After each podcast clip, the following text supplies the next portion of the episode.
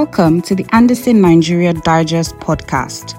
Andersen Nigeria Digest is a series of written articles which provide insights into the Nigerian government's economic and regulatory interventions and provide useful analysis for organizations and businesses.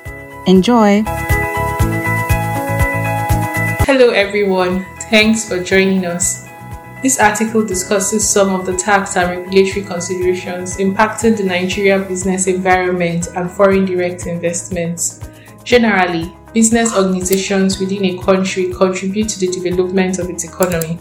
Over the years, Nigeria has made notable steps to ensure that its tax and other regulations favor businesses operating in Nigeria and provide incentives for foreign direct investments. However, the efficacy of these regulations in achieving these goals is contentious. Some available policies to encourage investment in Nigeria include the following Nigerian Export Processing Zones Act. This oversees the establishment, administration, and management of export processing zones in Nigeria. These are established as territories where goods can be manufactured, imported, and exported without the entities operating therein being subject to taxes and custom tariffs. The tax exemptions prove the tax exemptions offered provide significant cost savings for approved entities operating in the zones, allowing them to channel their resources towards increased productivity and profitability. Number two is the Nigerian Investment Promotion Commission Act. The overall objective of the Act is to encourage local and foreign investments in Nigeria.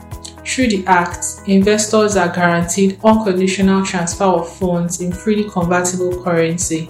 Investors are also guaranteed against nationalization or expropriation by the Nigerian government.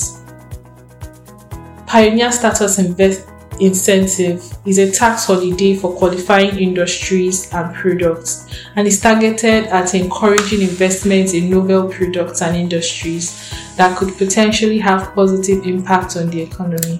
Despite the policies, incentives and other efforts made by the Nigerian government towards enhancing investments in the country, challenges to Nigerian businesses arguably still persist some of these challenges are number one, the Nigerian corporate income tax rate compared to other African jurisdictions.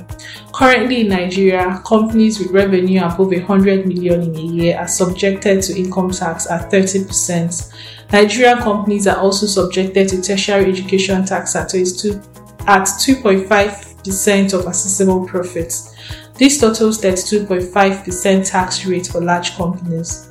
Comparing with other African countries, Nigeria's tax rates appear to be quite significant. For example, income tax rate in Mauritius is at 15%, Egypt at 22.5%, Ghana at 25%, and South Africa at 28%. Other challenges are the volatility and unpredictability of the tax legislation, as well as the multiplicity of taxes. In conclusion, while the federal government has taken commendable steps and introduced policies and tax laws geared at stimulating foreign direct investment in Nigeria. It is evident from the above that more effort is required to ensure these policies actually improve investor confidence and attractions to Nigeria. Thank you for listening to the Andersen Digest podcast.